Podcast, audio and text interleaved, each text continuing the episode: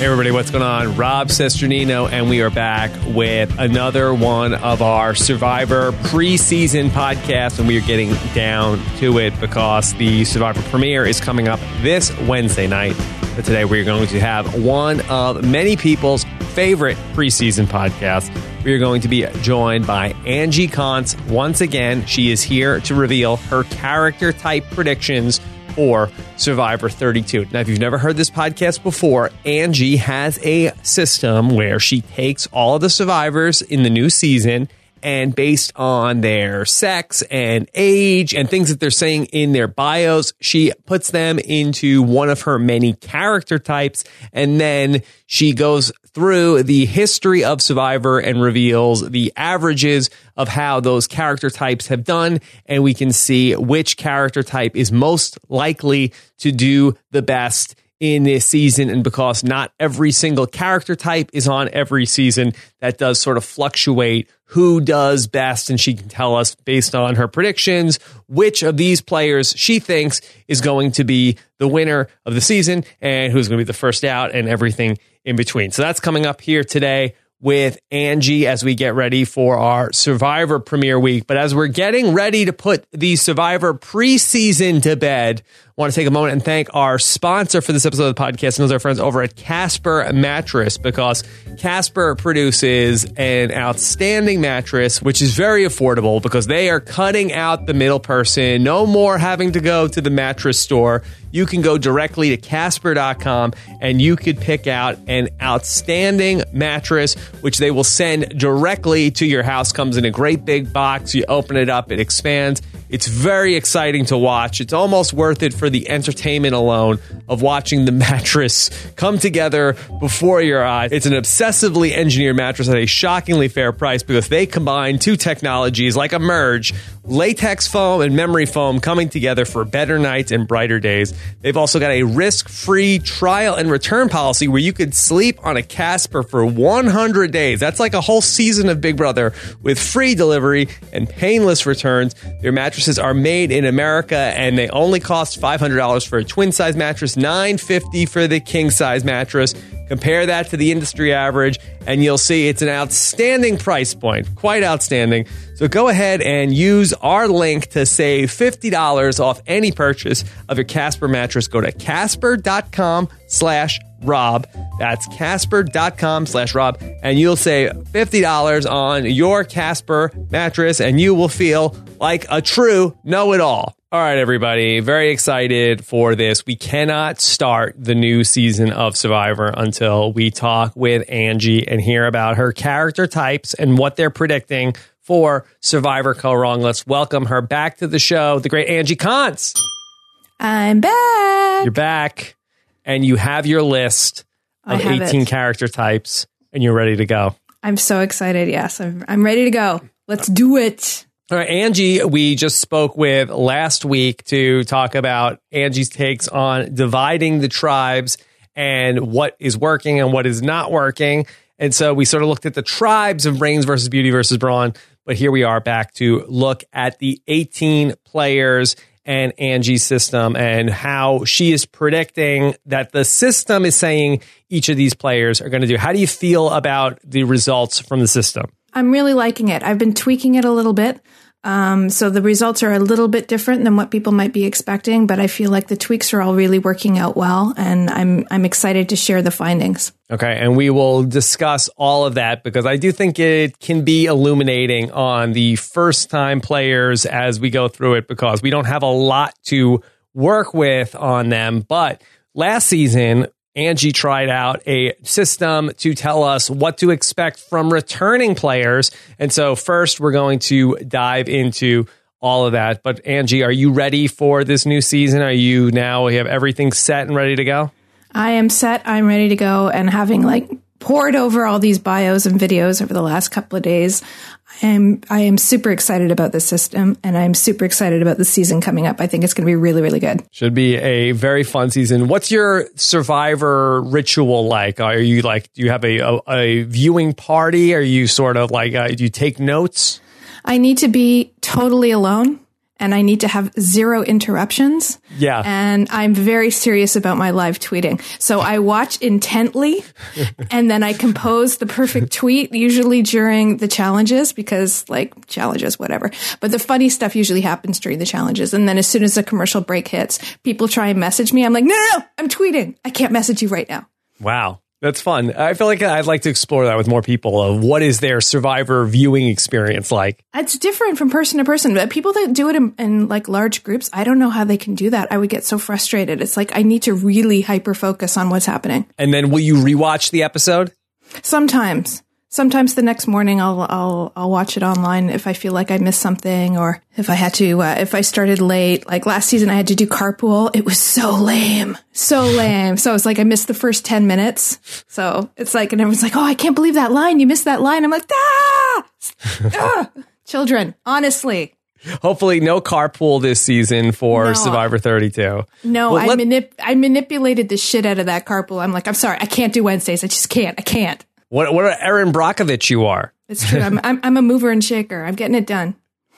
Okay, so let's go back to Cambodia and let's sort of revisit what you predicted there because I think you had some things that you were on the money on, other things not as much, but I would love to sort of just sort of revisit that and sort of get your takeaways on the returning player season before we start to look ahead. Now, can you just explain the difference in your system between a returning player season and an all newbie season? Yeah, I mean, what I what I tried to do last year is I tried to take I tried to remove the um, I isolated the returnee players and looked at just those seasons that had half or more of the cast as returnees to see if it changed the outcomes based on character types from the ones that was a, a giant blended system because I, pre- I I suspected that certain character types would be more highly targeted their second time out than they would be their first time out, and as a result, the order significantly changed. And I've I very carefully monitored uh, the season as it went by, and I uh, I tested against the, the the original system as well as the new one to see what the accuracy was like. It turned out that this subsystem netted out at a sixty percent accuracy rate, which is the highest I've ever achieved. So with that in mind, um, this is useful for the cast assessment coming up. Um, what I did for season 32 is I've pulled out, I've pulled out all the returnee seasons and based my predictions on like a new Uber system that is just predicting how first time players play the game. Let me give you the order that the system predicted for last season, and then let's just sort of touch on what it got right and what it didn't get right. So it predicted not such a great start for Kimmy. It predicted Kimmy as the first boot, and she ended up going far. Uh, Terry, Monica, Spencer, Stephen, and Cass were the pre-merge boots. And then the people on the jury went out in the order Varner, Wigglesworth, Vytas, Shirin, Sierra, Jeremy, Savage, Joe, Wu, Tasha, Keith, and a final three of Abby, PG, and your winner is Kelly Wentworth. That is correct. That is correct.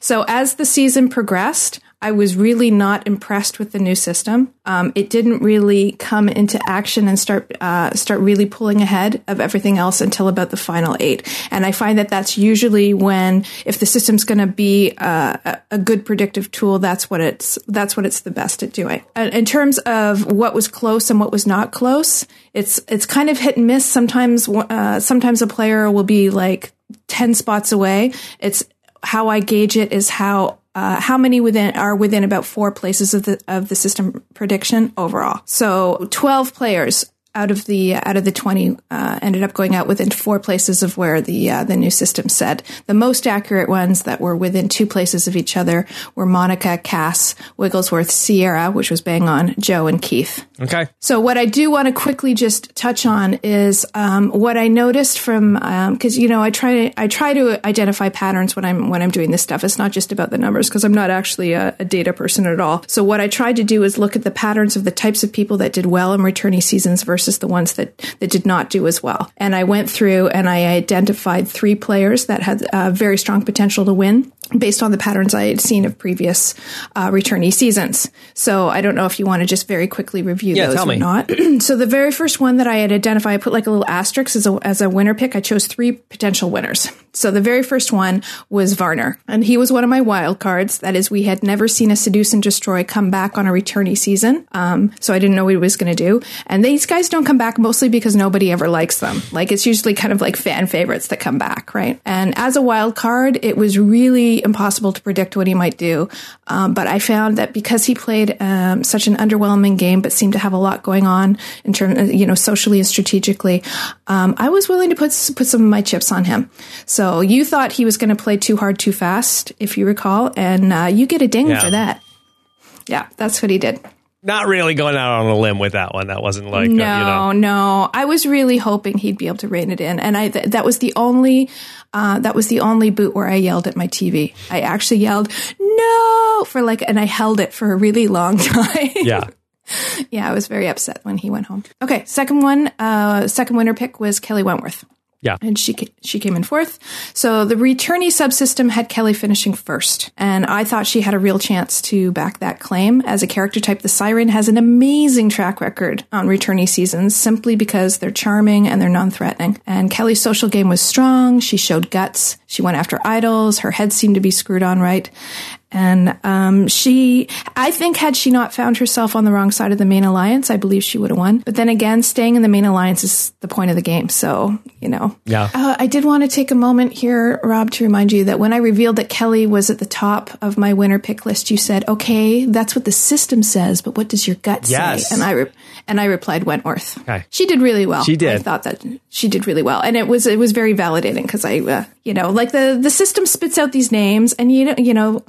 Some of them seem really far fetched, and when you watch them do well, it's it's very uh, vindicating. Okay. And then who was your other third f- pick? My final winner pick was Jeremy. Yes. Okay. What was it about Jeremy? He fit the returnee model perfectly, the prototype of the returnee system winner. He was set up extremely well, meaning he finished 10th in his first season without having made a single really big threatening power move, yet he knew the game extremely well. He was likable, he was athletic, and he was strategic. So his game was steady and purposeful. He was just the right amount of strong throughout. Without spooking his alliance, he managed to stay in control pretty much the entire game. So that is the quintessential returnee game prototype to be able to do that. So to come in like you have all the potential, but that potential is completely unrealized. People are not freaked out about you. Like Jeremy was not one of the main targets throughout that entire season. And that is how you win a returnee season. So you're coming in hot to season 32.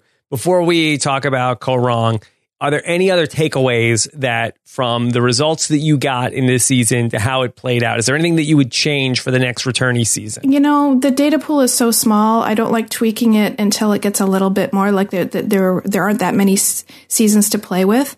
So I think I'd like to see it play out a few more times. I mean, it did have a couple of surprises, which made me think that that maybe that wasn't accurate. Like the the know-it-alls and how they performed was the biggest surprise because the the old system had them coming in uh, fourth and fifth, and the new system had them uh, coming in 16th and 17th, and the old system was definitely far more accurate in terms of, of that one particular character type. So I might try and put a little asterisk beside those guys next time. Okay. All right. So we'll look at that for the next returnee season. Mm-hmm. So let's go ahead and start to talk about season 32. Now, I didn't do a great job of setting up exactly what your system is based on in my introduction for you. So please forgive me for that. For our new listeners who haven't heard a podcast with you where you go through this, could you just give us some background into how you came up with this system and what does it actually tell us? Sure. Um, essentially, what I did was I tried to identify certain patterns of personality types that I felt kept showing up on Survivor seasons again and again and again. It was players like like Coach and like Cochran and like Todd Herzog that made me think are they casting very similar people year after year? And could I capture them in like a cute little package and name that package and see if all the all the different uh, players from all the different seasons actually fit into these little boxes? Um, and then, if that were even possible, would it then in fact be able to predict the outcome of a season that we haven't seen yet? Yeah, and I think that this is a useful exercise uh, here for Survivor. I wonder if it would even be more telling on a show with a smaller cast size uh, because there would be less variance, say, on Big Brother or even The Amazing Race. I think The Amazing Race would be particularly useful to sort of look at this, where Jessica Liese a couple of years ago had written a blog called The 11 Teams You See on Every Season of The Amazing Race. And basically, almost every season of The Amazing Race is pretty similar, where there's like, okay, there's the two bros, there's the you know parent child team there is like the dating couple and so just to sort of see where those teams typically rank, I think that might give us a better sense. Also with those shows that have even smaller casts. It might even be more telling. Yeah, but then I'd have to watch The Amazing Race. Yeah. Maybe you could have an intern. Maybe you could have somebody, Maybe. an assistant who you sort of like are project managing that, but somebody who knows those shows could be sort of working on the data. You know what? I've had some offers about that with The Amazing Race. I want to get through Big Brother first. Another concern I have is that uh, a lot of this system is kind of intuitive for me. Like a lot of, like, it's hard. It's really hard, especially this season in particular was really hard. You have like three people that on the surface seem identical, and you really have to just go with your gut in terms of like, how is this person slightly nuanced, slightly different from this other person? And I don't know. I'm a bit of a control freak. I don't know if I'd be able to hand that over to an intern. That would be hard for Okay, me. Okay, well, we'll have to figure out what character type that is. But how do you want to go through this? Are we going by character type? Are you giving us the boot order as spit out by the system? How do you do this? We're going to do the boot order. And normally when we do this podcast, I do have some component where you guess the character type of the players in the upcoming season. I'm not going to do that to you this season. Okay, good. I'm not going to put you on the spot. Um, and that's because by far this was the hardest new season to date that I've ever had to put in the cons character types. Why? Uh, because there so many of them seem very very very similar. And for the many listeners who try to do this themselves before the podcast you know what i'm talking about. It took me three revisions until i was satisfied with what i had. So many players seem to fit in in in one or more types.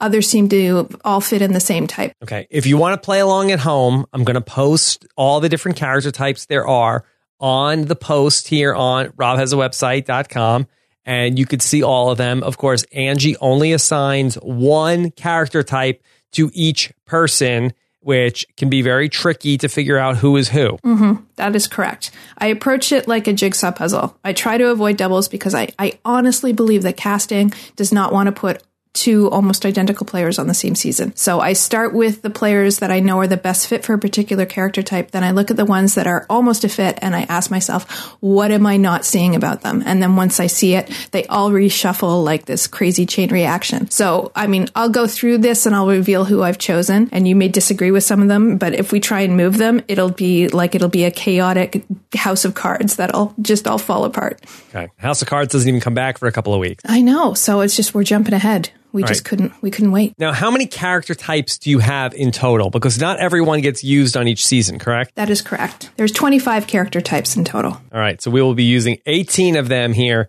in Survivor Kaôh Rōng. So you're about to tell us who the first boot in the season is going to be according to your system. I am. Now, again, these results do not reflect. Now, the system might say, okay, so and so is the first person that is going to get voted off, but then their tribe could never go to tribal council before the merge. So there is a certain inexactness which just can't be replicated by the randomness of the tribes going to tribal council, correct? That is correct. The system can't possibly predict like, you know, tribe swaps and who's going to win challenges and who isn't. It's it's better to kind of look at the the system results in kind of clusters like within five groups and pre-merge and post-merge and just get a general idea of uh, of a player's gameplay. That's where it's really accurate, being able to identify this is how this person is going to play and this is what's going to be their downfall and if there's a way that they can succeed beyond their character type, it's going to be by doing these kinds of things. And this order that you're going to give us, is this just the average placement from all of these different character types once you assign them? Or are you sort of doing some editorial where it's like, okay, well, in this season, this person is with this, so they should be moved up? A hundred percent placement. Placement. Okay. So I am not. I'm also not going by win rate.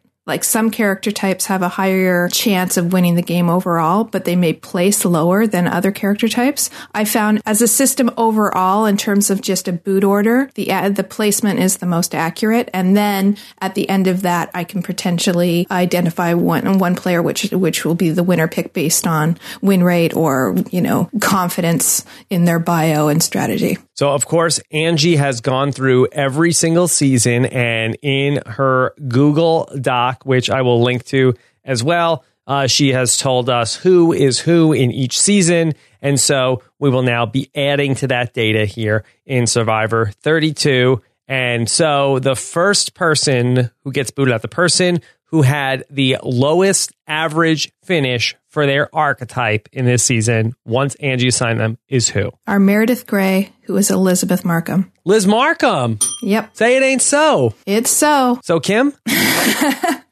That's never going season. away. She's the That's first one. never ever going away. Is Yeah. it? Um, so the Meredith Grey, the Meredith Grey is your 25 to 35 year old doctor, lawyer, cop teacher. She's very smart, intense, and high energy. So the primary difference between a Meredith Grey and a secretly smart bikini babe is age and stage. So Meredith Greys are older. They have already established themselves in their careers. Bikini babes are usually young and still in school. And it's important to note that she would only actually only move, she would move up to 15th place um, if we did place her as bikini babe, which isn't a huge leap anyway. So it's a, even if I'm wrong with that, it doesn't make that big of a deal. But I'm pretty sure she's a Meredith Grey. So I don't know if you uh, you need a reminder of former notable Meredith Greys. Yeah, remind me because I feel like off the top of my head, I feel like that that would be a good archetype to be. It's Val, um, Sarah from Cagayan, Francesca, Monica Padilla, Katie from Palau, Deena from Amazon, Tammy from Marquesas, and Ramona. So these uh, these players tend up uh, tend to come out very hot, and they play too hard. They don't have good relationships. They're super. Uh, they're super intense and they uh, they go out fair, fairly early as a result. So the reason why uh, I put Liz in here is she's uh, she's highly intelligent. She's a leader and a strategist. Basically, she's doomed. Like there is no way there is no way for her to hide her intense intelligence, and she will feel compelled to try and put things together, like the Survivor version of a team of blackjack card counters. There's and there's no way she's going to fly under the radar. If if you watch her cast video, her eyes are like really wide and her mouth is really smiley and she looks like a lunatic who could like kill you with her brain. And she's going to make she's to make a big move on day 1 and she's going to go down in flames. That is my prediction. So you feel like for this character type, which Liz is in your system, do you feel like the wounds are more self-inflicted or you feel like that people are threatened by her? wounds are self-inflicted. Like if you look at Monica in just last season, you know, she's she's putting she's trying to randomly she's thinking she can't stop moving. Her brain is always moving. I'm going to put together a I'm going to put together a girls alliance and Kimmy's like, "No, you're not. No pumpkin." No pumpkin, no. Oh no. That's right. No Meredith, no. no Meredith, um, which is a shame because I really liked Liz. I like the I like the hyper intelligence of her, but I just I don't think it's a great fit for Survivor. It's just too uh, it's too game body, and people are going to be really freaked out by that. They're going to see her coming a mile away. I think. Okay. So yeah, first boot is poor Liz. Poor Liz, according to the system. And it would be appropriate for a brain to go out first once again. It would. Follow in the footsteps of the great David Samson. Poor David. Yeah. Poor David. No, the the brains don't do well at the beginning of these uh, structured uh, seasons at all. again, does that get reflected in the system at all? Or is it that a lot of times that the people that don't do well would be a character type that would probably end up on the Brains tribe in a season that wasn't Brains versus Beauty versus Brawn? Like, are the character types at all sort of like saying, like, okay, these six character types, those are probably typically would be on a Brains tribe in a given season? Yes, the the the character types that don't do well, many of them are the highly intelligent character types, and the character types that are highly intelligent and they do do well, um, they survive those votes. So Okay. even even if brains goes to goes to tribal, the character types on the brains tribe will be okay. So the system predicts bad things for Liz. She is the first person out in the season. Who does your system say is the second player out in this season? 17th place. Also from the brains tribe, seventeenth place is our pony boy, who is Neil. Neil is Pony Boy? Neil is pony boy, believe it or Boy, not. Neil is having a tough couple days on Rob Has a Podcast. So Now, yeah. hold on. Neil didn't like tweet to you and say something like, Angie, hit me with your best shot. You can't hurt me. No, he did not. So this He isn't, you're not trying to hurt or injure Neil in any way with your system. it's just what the numbers are saying. It's what the numbers are saying, and what it's what you know. I I I look no further. This was a very very clean uh, take this season. I listened to no cast assessments. I read nothing but their CBS bio and their watched their CBS video. I found when I did Worlds Apart, I was a little bit when I tried to read more more preseason interviews with them, it kind of overcomplicated it for me and I found that more information actually hurt me in my ability to make the decisions. So, sorry Neil, I'm just going I'm going simply by what CBS gave me. All right, Angie, can you explain what a pony boy is for the people who have not heard your system before? Okay, so the pony boy is age 25 to 35, so he's a teeny bit old for it, only because he's 38, so just a little bit on the outside of that. This is kind of the weirdo. It's the one who has this strange job. The He seems- eccentric one. the eccentric one seems the odd person out. He's nice, not strategic. He's likable. Sometimes he's ridiculously athletic as well. Mm-hmm. And he himself compares himself to Eric Reichenbach. Yes. Right. So uh, that is, and that is the Classic pony boy. quintessential pony boy. Yes. So the pony boy is often the odd person out who's characterized by his niceness and often his positive outlook. So they often rely more heavily on their friendliness and athleticism than they do on strategy. But don't you feel like that Neil is going to be a strategic player? I mean, doesn't he give off that look where he feels like that he's going to be somebody who is going to be trying to get something together? He does seem like he's going to be a nice guy, and I get that Reichenbach side of him. But I feel like that there's a strategic edge to him, now. I don't know. Like he struck me. I'm just going by what I saw. He, he struck me as like he's fun. He's a tree hugger. Like uh, you know, I'm Canadian, so he would strike me as someone from BC for sure. He's an upbeat guy with a great work ethic. He says he's witty. Then he says he's witty again. One more time, he says he's witty. That's strategy. Yeah, one more time he says he's witty. And you know what his bio and video weren't was witty. Although he says that he is like Eric in his bio, but he also mentions Boston Rob, he mentions Tyson, he mentions Parvati, he mentions Russell Hantz. So why does he only get the credit for being like Eric? because I'm looking at everything else as well. Like he says he went the unconventional route, which is another reason he's a pony boy. Um, also his whole this is my this is my concern. His whole video on bio sounds like a PR push for his ice, ice cream brand. You don't like And that. if that well, if that's his play, this isn't Shark be- Tank. No, exactly. If that's his play, he better be sure he doesn't do anything to embarrass his brand out there. Okay. It is risky business, my capitalist friend.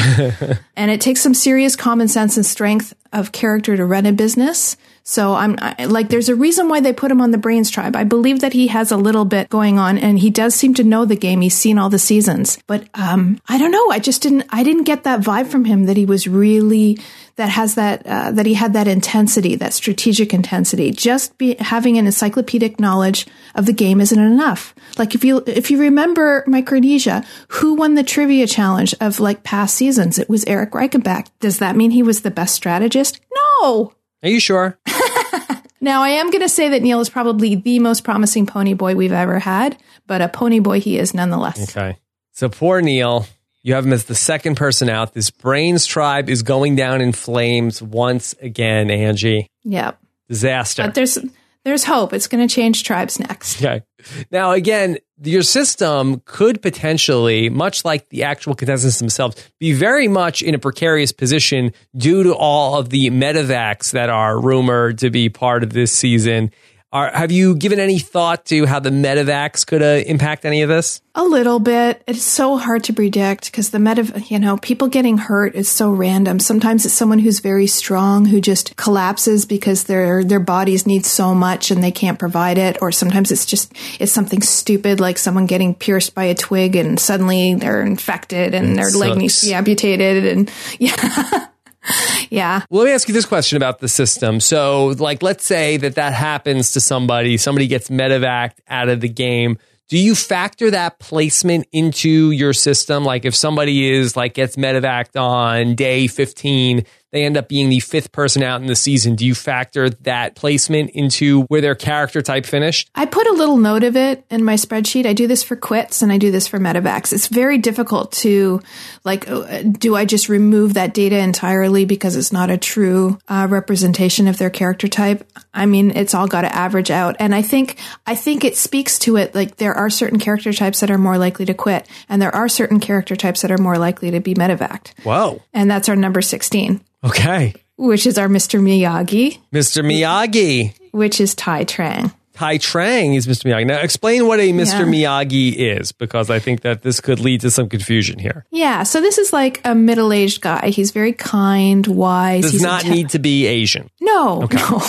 I was wondering, you know, making the Asian guy Mr. Miyagi was a little on the nose, but no, it was because of his personality for sure. He's well spoken. They're not intense. They're highly reflective. They're very easygoing, super sweet guys. Occasionally you can have one that, that leans more towards the intelligent side than the super easygoing side. And I'm thinking of Vytas and Penner as those types. But typically like the, the, the notable Mr. Miyagis include, uh, Will Sims, LJ, Vytas, Penner. Jonas is a perfect example. Yes. Dan, Dan Limbo. Anthony from Fiji is my quintessential um, Mr. Miyagi because he really? on the surface. Well, yeah, because on the surface he looks very much like another player on on Fiji, but when you look at his personality, mm-hmm. he's so gentle and he's so wise and he's so kind, and that's what sets them apart. But isn't he young for Mr. Miyagi? Anthony? Yeah, yeah. I mean, as long as they're in their thirties, they can they can get away with it. So Mr. Miyagi has never ever won the game. Yeah, the closest Miyagi to win was Will Sims, and that says it all. Yeah. So, but I feel like that Will Sims. I know you do this before the season starts, but I don't know if Will was in that lineage with some of these other people that are sort of like introspective.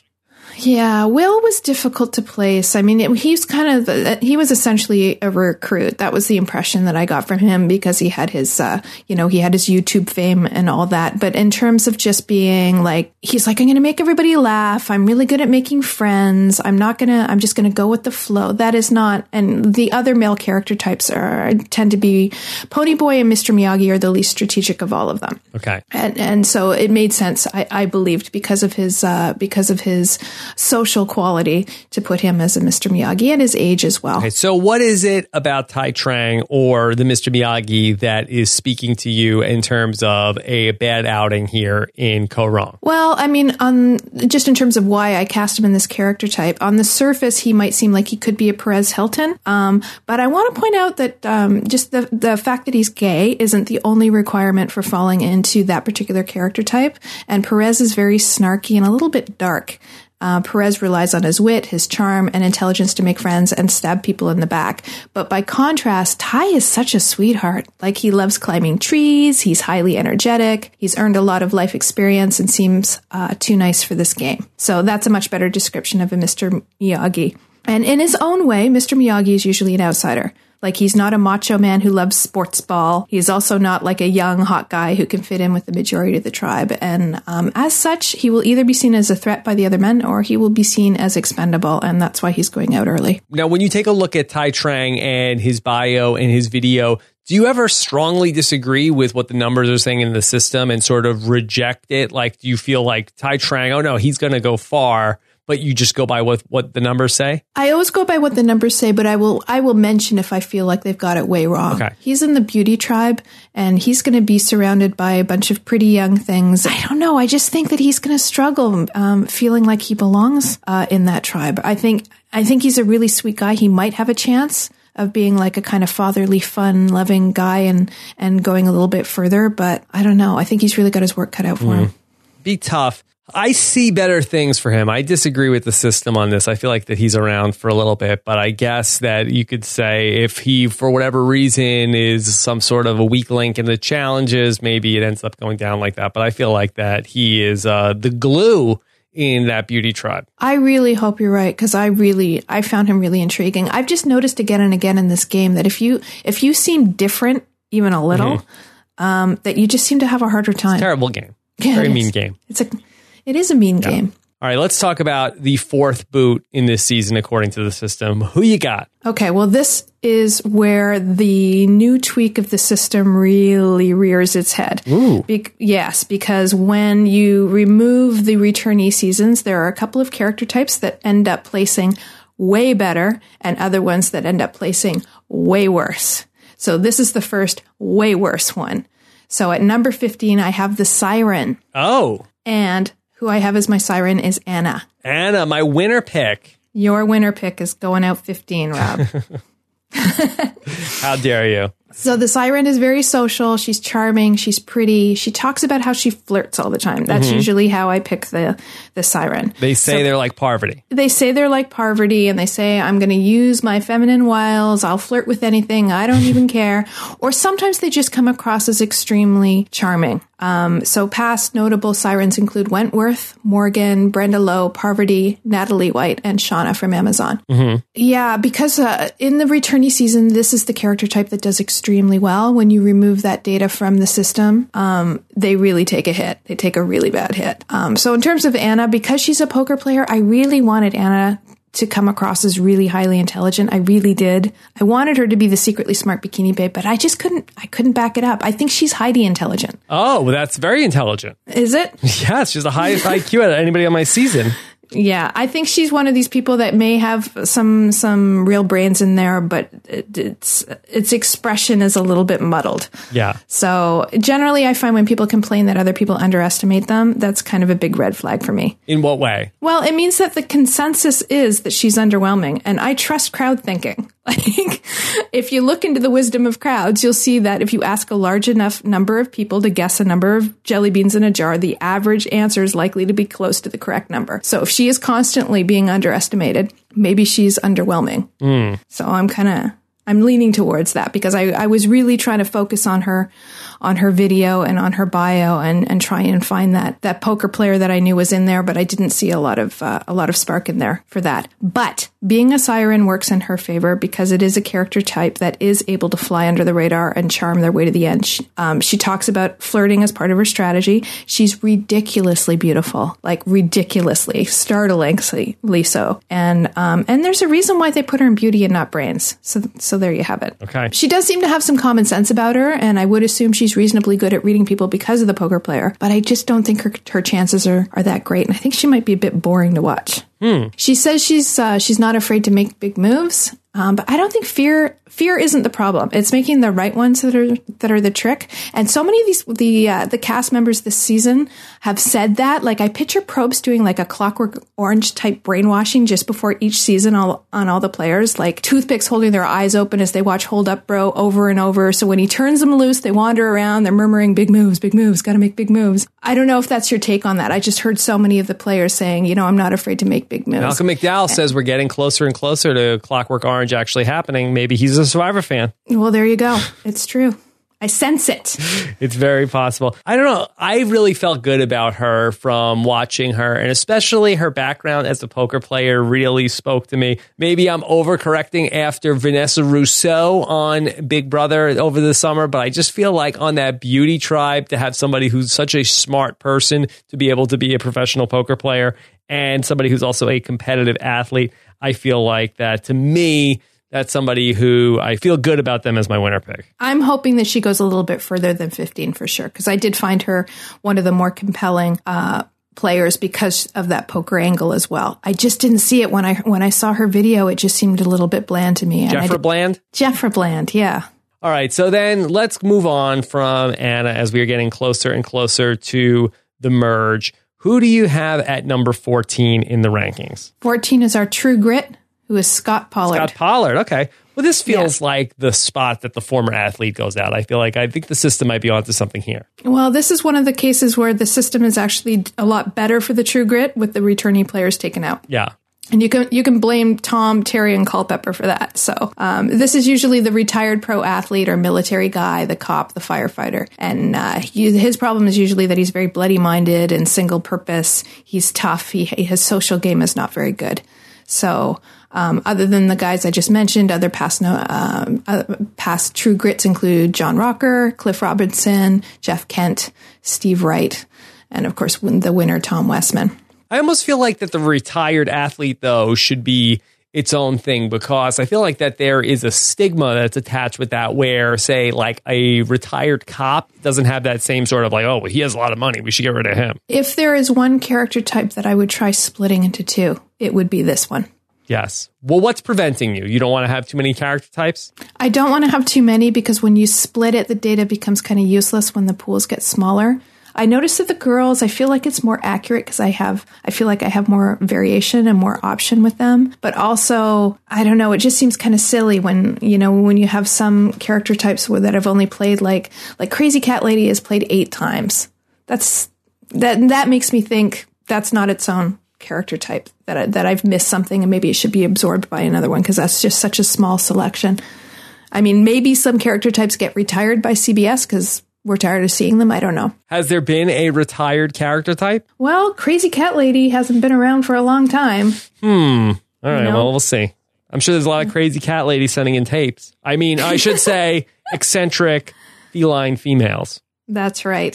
Sorry, yeah. I forgot. Well, just just because you have a cat, it doesn't make you crazy. That's right. It's not even Big Brother the season, so we don't need to worry about that too much. Yeah. All right. So Scott Pollard, you don't feel great things about him. What was your take on him from watching his video and going through his bio? Because Corinne was very high on him. I was sort of so-so on him. I'd be interested to know your take on Scott Pollard. Forget what the system says. Okay. Well, traditionally, like the true grit players are not the best strategic players. Like they are shelter people. They want to do practical things and declare practical alliances, and they are not good at adapting our people skills. And Scott seems to fit perfectly into the go out there and get it done, one dimensional plan of the true grit player. Um, as for his bio, it was not smart. I almost fell asleep reading it. And frankly, I expected more from someone who's 12 feet tall. Like he played a lot in the NBA and he likes motorcycles. That's essentially what his bio was. So you feel like the taller you are, the funnier your bio should be? I think feels like that's that, a weird thing to chart together. I just think that if you're larger than life, you better bring it. That's what I'm thinking. But and I honestly think the placement of 14th in this case might be a little generous. Okay. Like I would take note, Survivor fans, of the very first episode where he actually gets a confessional because dollars to dragon tattoos. It's his boot episode. Hmm. Okay. Well, make sure you're not on the carpool that night. Don't miss the intro. oh, yeah.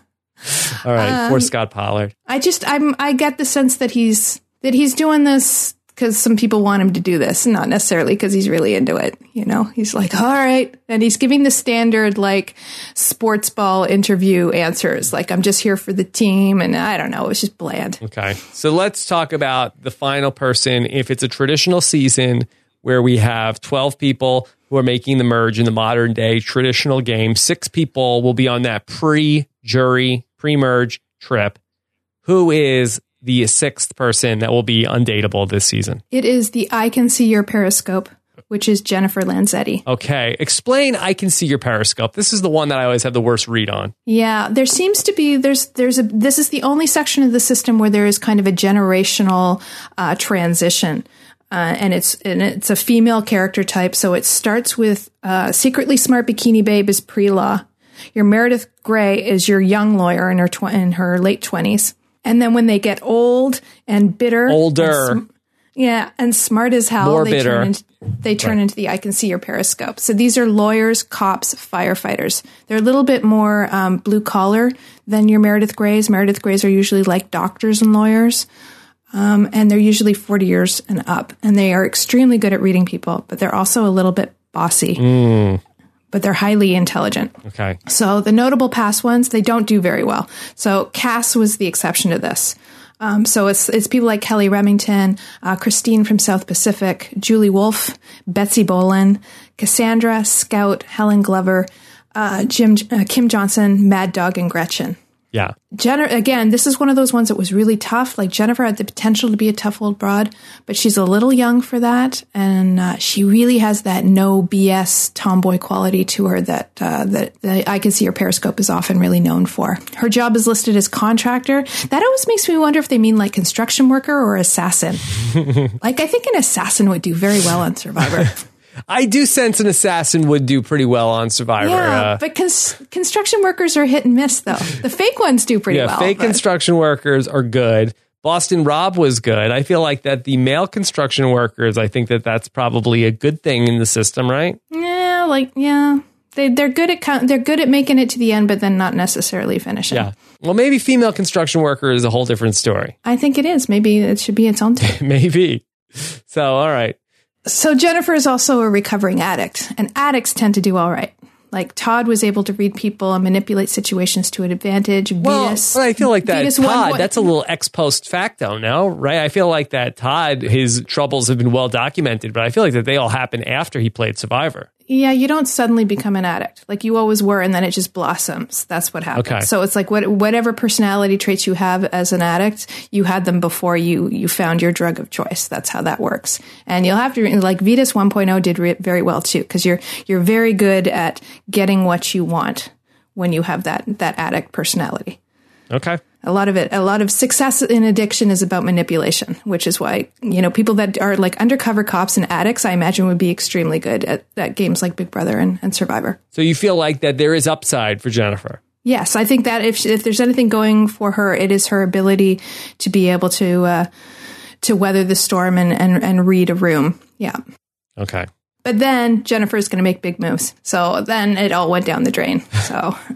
Well, why do you say she's going to make big moves? Because Probst told her to make big moves. And I'm like, don't drink the Kool Aid, Jennifer. You did that before and it got you in trouble. Hold on. So why now? Why are you saying that Jeff told her to make big moves because of the Clockwork Orange thing? Yeah, because it's just that's that's Jeff's big thing. You you know, you if you want to win Survivor, you must make big moves. And then they all come out saying must make big moves, Yeah. must make big like I'm sure they're indoctrinated with it. Well, she was friends with Jonas, and I feel like that Jonas would probably tell her to make big moves because he Yeah. didn't make big moves, and he's probably telling her like, "Look, if I give you one piece of advice, make big moves when Kim is doing stuff. Don't just sit there. Yeah. Make a big No. move." No, that Don't would wait. be that would definitely be what he would say. Yeah. That would All I right. agree. So you think you think he's been counseling her? I think so. I mean, I think that that is her buddy. So I felt like that if that was the piece of advice that he would give, I think that he would say, "Be aggressive out there." I think he'd say whatever you do, don't listen to anything I say. Sure. Um, she she leaps without a net because the ground is bouncy or something like that. I didn't. Semper Gumby, Semper Gumby. I think she's going to bounce right out of season 32. not Semper Humby. No. Right. So those are our bottom six. Yeah, and I I mean, I, I did want to add, like, Cass is the only version of this type to be remotely successful, and it was because of her keen intellect, not because of her brawn. So this type usually gets pushed out, usually pre-merge or just after. So yeah, she better uh, better remain adaptable if she wants to get past that. So this is our bottom six, our pre-merge undateable people, and they are all out. Just to sort of reset who we've got so far, that's Liz and Neal. They are the brains.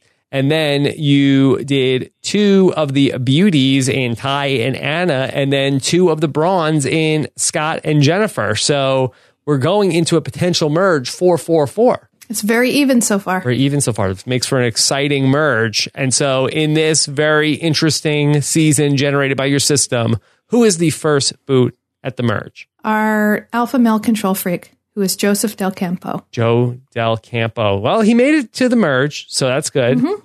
So, why do you call him the alpha male control freak?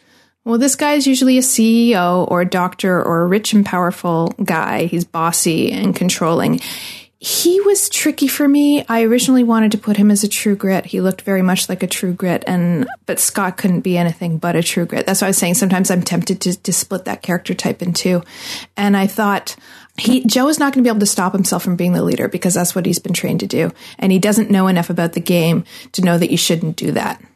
That's why I think he's going to go in there. And first of all, I have to say this guy has medevac written all over him. Hmm. I'd like to say that I disagree, but I am worried about him. Yeah. I mean, and he's here for the adventure and because he's really fit. That's what he kept saying over and over again. And that's the dumbest reason ever to be on Survivor. Like, I'm not, I'm not sure if he really knows where he is. So my concern is he's not going to fit in well with everyone else. He may bond a bit with Debbie and that may keep him alive for a couple of votes, but um, the other brains are not going to want to keep some old guy who's trying to make them his, you know, junior deputy firewood bitch. They just won't. Well, do you get the sense that that's how he's going to be? Like, I feel like that that's the fear, but I almost feel like if he makes it to this point, like I kind of feel like that he didn't do those things. Although ironically, the guy on my season of Survivor was the person who was sort of like the alpha male control freak who did boss everybody Yeah. around, and then this is the exact spot that he went out. Yes, I think that is the personality type, and I think he's going to have he he's going to have to really struggle to not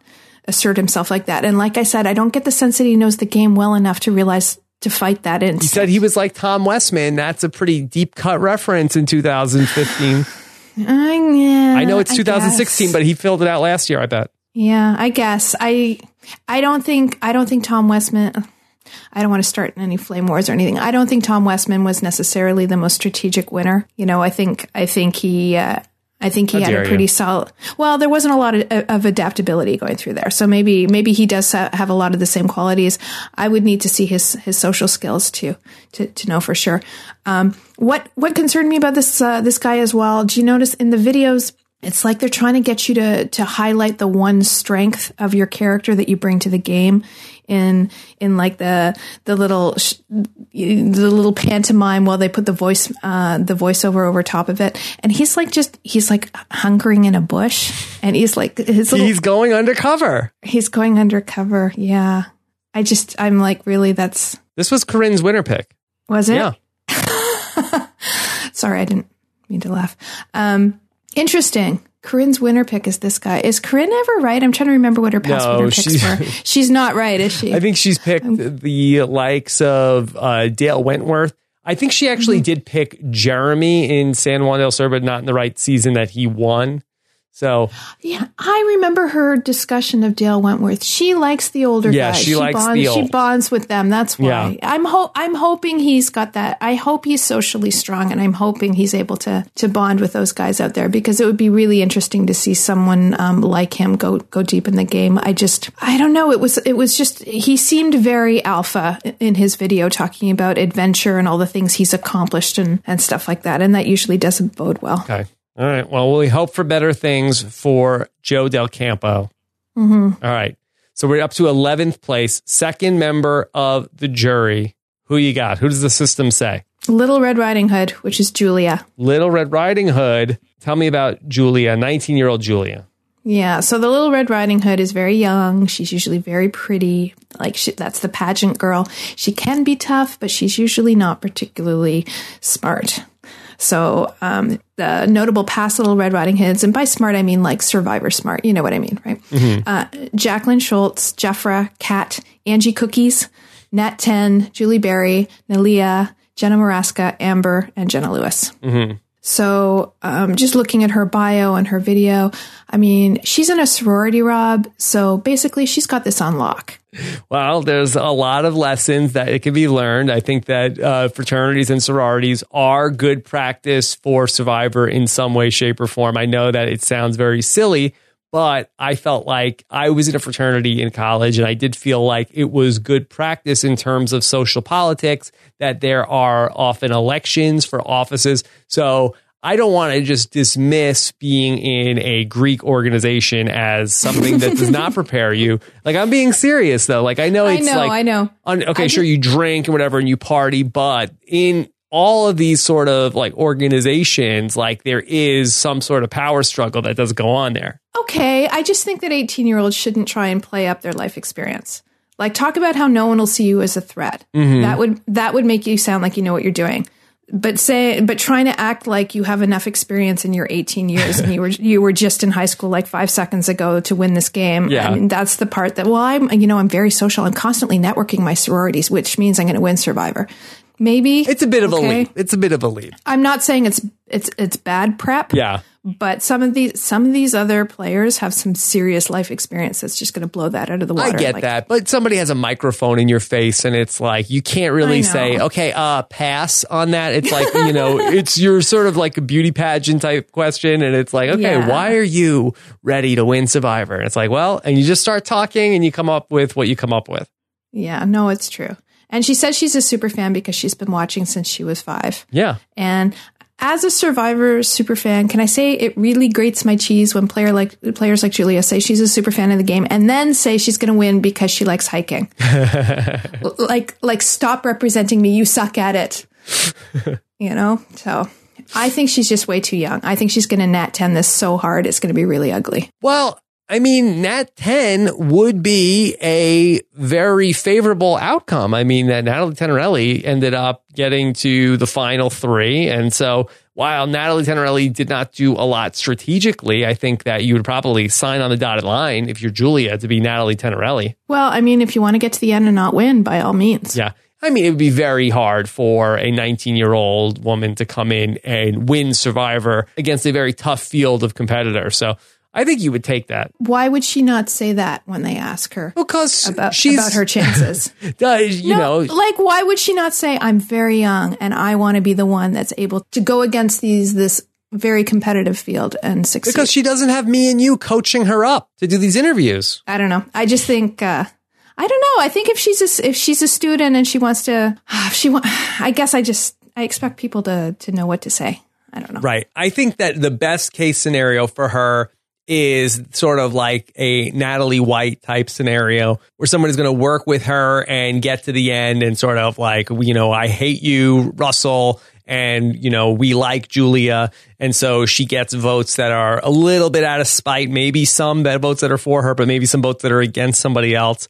And you could sort of like triangulate maybe a win in that regards, but it's my, probably a lot of fan fiction. Yeah, that would be her best chance, I think. Yeah. To really uh, to to really work with a with another player that's seen as a little bit too aggressive. Um, but even then, she's got to make enough of an impact socially to to for people to feel justified in giving her uh, throwing her a few votes. Look, I think she's going to be likable. Is she able to turn a few moves? You say that this is like the clockwork orange, like, hey, you got to make big moves, got to make big moves. What happens if she makes one? That would be very interesting. Yeah. I don't I don't think Julia is the one that's going to make the big move, honestly. But It would seem that it would be unlikely or improbable in terms of like what is likely to happen in this season, but mm-hmm. you never know. But if she does, if she pulls it off, then I will stand down and I will eat a rock. Whoa, okay. yeah. All right. So, Julia, you have at number 11. Okay. Now we are at our top 10. Top 10. So, who do you have in 10th place according to the system? The specialist. The we love the specialist. specialist. This year's specialist is Nick. Oh, see, I'm very surprised that you have Nick as the specialist and not as your seduce and destroy. I was so close to making him seduce and destroy. So close. Okay, so talk that through. Why is Nick Maiorano the specialist and not seduce and destroy? Because I almost feel like if anybody in any season is going to be your seduce and destroy, it feels like it would be Nick. So could you just sort of set up what that is and what the specialist is and why Nick is a specialist? Okay. How I know who the specialist is is by waiting to see which player makes me throw up in my mouth a little bit. Okay. There is no part of Nick's bio or video that makes me feel like he has a good chance of winning the game or even being an interesting character. His advice to win at life is to pretend that you listen and care. Mm-hmm. He openly admits to being egotistical, which at least puts him above most of the other specialists who, who has, have played the game. Like I was debating between specialist and seduce and destroy for him um, because he did have a real kind of Drew Christy vibe, but in the end, I couldn't get past that ego and the story like his whole vibe was so narcissistic like his whole vibe was I am so good at this. I'm better at this than anyone has ever been at this. And you have to remember a lot of the time the seduce and destroy guys are quite successful in their jobs. Like they're they're like if you look at Joaquin, you know, he he is a he's a marketing director. He's a he's a successful guy. He is a an A type personality. He's very he does have a keen social game. He's just a bit of a d bag. Like he's just a little bit of a you know a womanizer. That's what a seduce and destroy is. They can um, they're not always uh, they're not always nincompoops. You know, like. And I felt that I, I felt like his it's the storytelling, it's the sense of self, it's the you know feeling like they are better than everybody else. That's that's uh, that is the the sign of the specialist. Okay. That the story in their own mind is completely apart from reality. Okay. So in reading your tone about Nick, you sound Yeah. very down on Nick, very negative. So why is Nick so high and why has he made it so far into this season to come in 10th place? If you look at the past specialists, there are people like Tarzan and Phillip Sheppard and coach. These are people, Mateo from your season, these are people that um, get taken along because uh, they are loyal to their alliance. They often believe they're in charge of their alliance, and that's why they're loyal to it. And they're easy to beat. Anyone would, any player in the season would be an idiot not to take Nick to the end because he will have so um, creeped everyone out that uh, no one's going to vote for him you know and it's my feeling that there's so because he thinks he's very good at getting along with people and again i am simply going by his his video mm-hmm. and he might have really been playing that up he may be he may be very good at at the social game when he actually gets on the island and i may completely recount all of this but my feeling is that there are um, there are so many players in this game who are actually really good at reading people, and he's going to set off their creep dar immediately. It's going to be like, "So, Abby, how's your body?" And they're going to go, "Ew." I think he's going to be better at it than I think than uh, you think, or I think a lot of people do think. I, I feel like he's sort of like letting us have a peek behind the curtain more than other people say have done so before. And I do feel like that he's going to be more Johnny Fairplay than somebody who's like a Drew Christy. I think that he's his attitude, I think, is sort of like, watch what I'm going to do to all these idiots right now. I'm going to pretend that I care about their story.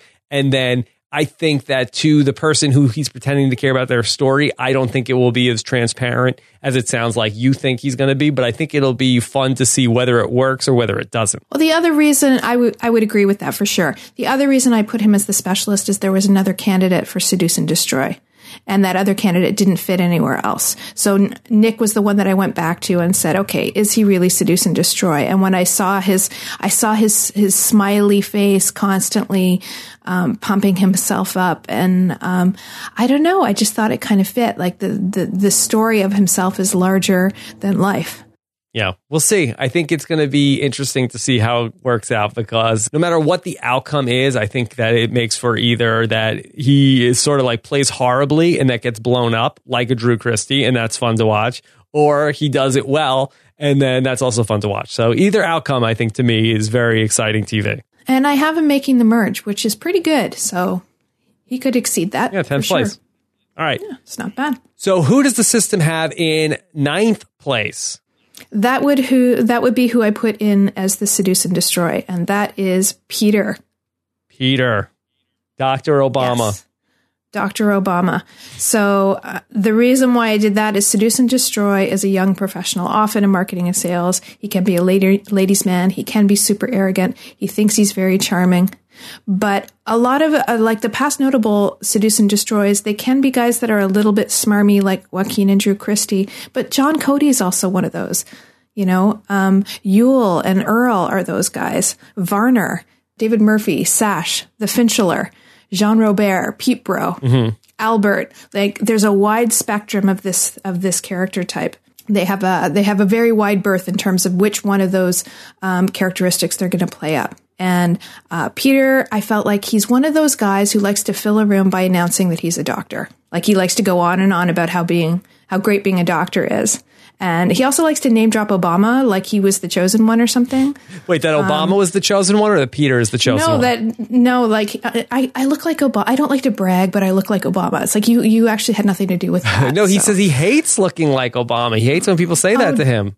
Really? You think it was a humble brag? You think it's like I was oh, totally. I'm, people tell me brag. all the time that I look like Brad Pitt. If I hear that from one more person that I look like Brad Pitt, I, it's like I just want to like scream at them. It's like, hey, I'm busy trying to do a podcast. Stop telling me I look like Brad Pitt over here. It drives me crazy. Yeah, it's such a drag having people always treat me like the most powerful man in the Western world.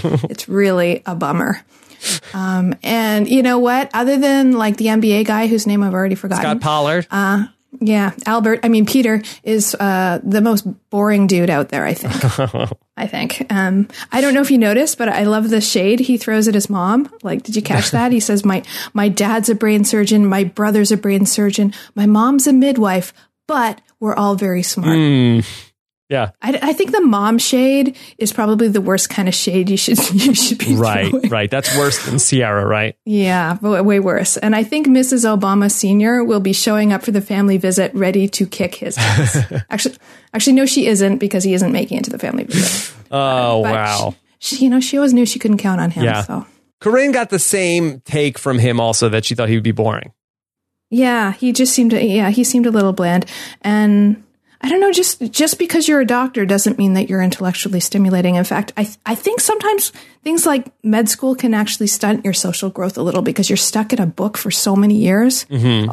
All you're doing is memorizing stuff and then you get spat out into the into the real world and you just like you have no um, you have no skills for actually interacting with human beings so i don't know he did seem a little bland to me Doesn't we'll see stop any of those doctors on Grey's Anatomy. no those guys are interesting because they're fake doctors Oh, okay. All right, Angie. How about number eight? number eight is our lady gaga right. and our lady gaga is michelle fitzgerald All right. Set up what a Lady Gaga is. Somebody who comes out and sings the national anthem. i wish uh, no, they are the flaky, new agey, not mainstream, not strategic, spacey chick. Okay. So, past notable Lady Gagas include Jen Brown, Sugar Flicka, Courtney Merritt, Dara, and Kimmy Kappenberg, Nonconformist. nonconformists. So, my take of Michelle, uh, you're a wizard, Harry. yeah. So, I've, as I said before, I've gleaned from the CBS videos that they get the players to do an action that represents their core strength. Uh, while playing the voiceover, Michelle is dancing on the beach, crushing on Harry Potter like she's on some sort of 70s acid trip. So I don't know what that's going to bring to the game. Once again, don't say you're a super fan of the game and then describe it as the ultimate adventure. That drives me nuts. Well, that's a very specific thing to be upset about. It it is very. Spe- I'm a very specific person. I'm very exacting. Yeah. Uh, and also, don't tell me you're a super fan and then say you're like Parvati. She's nothing like Parvati. She's like Courtney Merritt and Sugar. Okay. Like she, okay, so she's a bartender who's toured with bands. That's why she's the Lady Gaga. She wants adventure and to test herself. Nope. You won't like it. I'm hoping that I've misjudged her because I actually want her to be good, but she seems super flaky to me. I see. I didn't get a Courtney Merritt or Sugar vibe from her in terms of who she is. Like, what is it that you're keying onto? That the fact that she says that she's in it for the adventure, or that she just toured with bands. Yeah, it's the fact that she is a bartender, the fact that that she's around the right age, and she's just like, yeah, I was I was doing this thing on the, in over in you know Asia for a while, and then I was doing you know it's just that that kind of world adventure. Hey man, yeah, going with the flow, and then I did this amazing, you know, the type of person that would live in like a commune somewhere, you know, just that kind of yoga vibe, and you know, Yeah. But I feel like that that traditionally is something that's like very California and she's from Jersey. Like I don't feel like that's an East Coast trait. no, she rebelled. She's like, Oh. This this Jersey crap. Yeah. Like my parents are from Jersey, so I'm gonna be the opposite. yeah. Wow. And they're like, damn you. Isn't that always the way? Yeah. Wow. So the parents must be pissed. Ungrateful child. Okay. All right. So that is your Lady Gaga top seven. Top seven. So at seventh, we have our Chelsea Handler. Chelsea Handler. And that is Aubrey Bracco. Aubrey. Aubrey. So our Chelsea Handler, it can be any profession, but she's very witty. She can be hypercritical. She doesn't always have to be gorgeous. So she's not like the secretly smart bikini babe, but she, she's highly intelligent and extremely social. So she's the one that is quirky and cracking everybody up all the time. So past notable Chelsea handlers would be Shirin, Ciera Corinne, Sophie, uh, Stephanie Valencia was one of these. Erinn Lobdell is one of my classic Chelsea handlers, Courtney Yates, and Jerri Manthey. Can I just take a moment and say that I really enjoyed the Netflix Chelsea Handler show. Have you watched that? I have not. It's a good watch. It's only like four episodes. Is it? Yeah, it's it's a lot different than her show on E, which I thought was very like surface, but uh, she actually Mm-hmm. explores some interesting things. I watched it one night and I couldn't. I was very impressed. I really went in with very low expectations. I thought it was very good. Okay. And so, like Aubrey, maybe you're saying, did you go in with low expectations, and here she is, top seven? Uh, I did. I did. I really liked Aubrey, and I I can't wait to see Aubrey's faces. Like, what kind of faces does she mean that she makes? Like, wow, you're really stupid faces. Because I I make those all the time, and I can verify that people really don't like it. Are you making one now? I am a little bit. Uh, yeah, I feel like that Aubrey is going to be interesting. I feel like that uh, Corinne and Nicole were both not so high on her in terms of how she was going to do that. They felt like that she wasn't going to fit in in that brains tribe, but I feel like she's kind of in her element over there. A little bit. I mean, I'm I am a, in in the brains tribe. I think she's going to be okay. I mean, she said she had some opportunities to go to some really good great schools. Like her bio speaks of her doing her thesis at Brown. So she has at least two degrees. Um, now she's living the dream of becoming like Hermione. And I think in the Brains tribe, I think she'll be okay. I actually believe this one is a super fan. I mostly believe it because she doesn't actually use the word super fan. Um, she says she's the love child of Sophie and Cochran. So I, I basically love her because she said that. And I, I like that more and more casting are putting really intelligent women as the Chelsea handlers. And she does have like a 10% win rate when you remove the returnee seasons, which means she has a real shot here. But that was a really long tangent. My worry for her is also that she will come across as too much of a weirdo and kind of alienate herself. Like the other women are so very different from her mm-hmm. and they may, she may struggle to relate to them and she may feel like a bit of an outsider and have trouble being uh, in a big group with them. But I don't get the sense from her that she's an outsider, that her occupation is social media marketer. And while you could say, oh, that's somebody that works behind a computer, but the key word there is social, that you really is working on people skills in terms of getting a brand or whoever you're representing on social media, that you're talking with people. You have to know ways like to not get into conflict with people, which there are a lot of people on the internet that are looking for conflict. Uh, I wouldn't know anything about uh, interacting with people like that. And then also, uh, you know, she's not a she's not a kid. She's 29, so I sort of like that that age area that she's in. And she also talked about how she loves meeting people. She's not sort of yeah. like somebody who's antisocial where Cochran, who is somebody who she says she's like, but Cochran is like, I have social anxiety. You know, I don't yeah, really feel yeah. comfortable around people. She's saying she loves interacting with people. So I feel good about Aubrey from a people skill perspective. I have very high hopes for her, meaning that I really hope she does well. It does scare me that she is so quirky and that her intelligence may come across a bit intense for some people. Mm-hmm. She may play, she may be that one that's like, oh, I wish she'd stop talking about astrology. like sure. she gives a, she gives a bit of a Shirin vibe yes. to me. And I'm, no, I can see that. I'm scared that people are going to be a little bit annoyed with her because her brain's never going to stop. And I think that Shirin is the kind of person where I think when she's with a crowd that is appreciative of Shirin, I think that's a great setup for her. And I think when she's with a crowd where people who are not so into Shirin, I feel like it's a problem. And I think that Aubrey could be that same sort of thing. It's really going to depend on her landing spots. But I do think in the initial run, in the brains tribe, I think that she's going to be in a soft landing spot. Yeah, I mean, it's exactly. If you are the type of person that likes the type of person that Aubrey is, she's probably hilarious. But if you're going to be annoyed by it, there isn't much that she's going to be able to do. And I don't think it's the kind of personality type that the majority of people playing this game are going to really enjoy. I think the majority of brains will think she's pretty cool. But once they get into merges and swaps, she may have a bit of a struggle. Top six. Number six is our G.I. Jane, Cydney Gillon. Cydney Gillon. Cydney Gillon, the uh, the 23 year old bodybuilder. Okay. So this is another one of those character types that do better when you take the returnee uh, players out. So this is a extremely tough and athletic woman who likes to hunt and fish and sometimes is a pro athlete, and that's why Sydney's in here. Um, so past notable GI Janes include Baylor, Michaela, Andrea, Stephanie LaGrossa, Crystal Cox, uh, Double D Lorenzo, and Wiglesworth. So Crystal Cox and Baylor are the same character type for you? Yeah, I know. I took a lot of crap about putting Baylor as a GI Jane, mm-hmm. but she she's highly athletic with her uh, competitive cheerleading. I I imagine is very similar, at least to a certain extent, to competitive gymnastics. There's a lot of tumbling, which is really really tough to do, and you have to be in extremely good shape in order to do that. I may have I may have been giving her a little too much credit. Love you, Bay. Okay, well, she came in like fifth place. That's that's something. All right, so talk to me more about Cydney and uh, what you're liking, or at least what the system is liking about her to get her to sixth place. Well, I mean, I was very close to making Cydney the secretly smart bikini babe because she's pre med, but it just wasn't. It wasn't really a great fit. Like her bio was all about discipline and determination, and she has an intensity about her that is consistent with the with the GI Jane. But then there's the crazy pants side as well. That's the Rebecca slash Storm side. Yeah. What character type is Storm? Storm would be an oh no you didn't.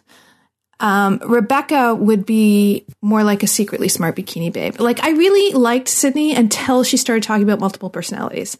And I get that people feel like they have different sides to their personality, but actually naming those sides, I feel crosses a line a bit. Do you have an alter ego, Angie? I do not. I'm just Angie. That's isn't that enough? Maybe you could come up with one. I don't I don't see the benefit to that. I think that I, I think that uh, the Angie I am is all the Angie the world ever needs. Okay. How's that? And I think between Joey's Alex and Austin's Judas, I think it's safe to say that alter egos on reality TV shows are just stupid. It's stupid. You didn't like Judas uh, slash No. Austin this summer on Big Brother? no, he was lame. He was lame. Everyone thought it sucked. Not everybody. Liz liked it. No, I don't think she liked it. I think she's why I think she face palmed when she saw that uh, that that season back and saw the the top hat come out. She's like, "Oh, that's so stupid." So Cydney wants tweezers because her eyebrows can get crazy. Yeah. Her eye her eyebrows can get loud too. Her eyebrows can get like Storm. Yeah, they can. She says she's most like Tony because of his loyalty, which you know you brought up. You brought this up in your Mm-hmm. yeah. cast assessment. I think when you think of Tony, loyalty isn't the first word that comes to mind. What are you talking about? I was loyal all the time.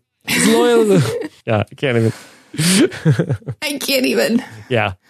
this is one of those character types that do much better when you pull out the returning players. So her chances are like if she's going to do it, this is her time to do it because it's her first time out. But Okay. Um, and even even though she mentioned Storm, I did not put her as no. Don't, oh no, you didn't because she is sm- kind of small town and she kept talking about her her good manners and I don't think she's going to be a hothead.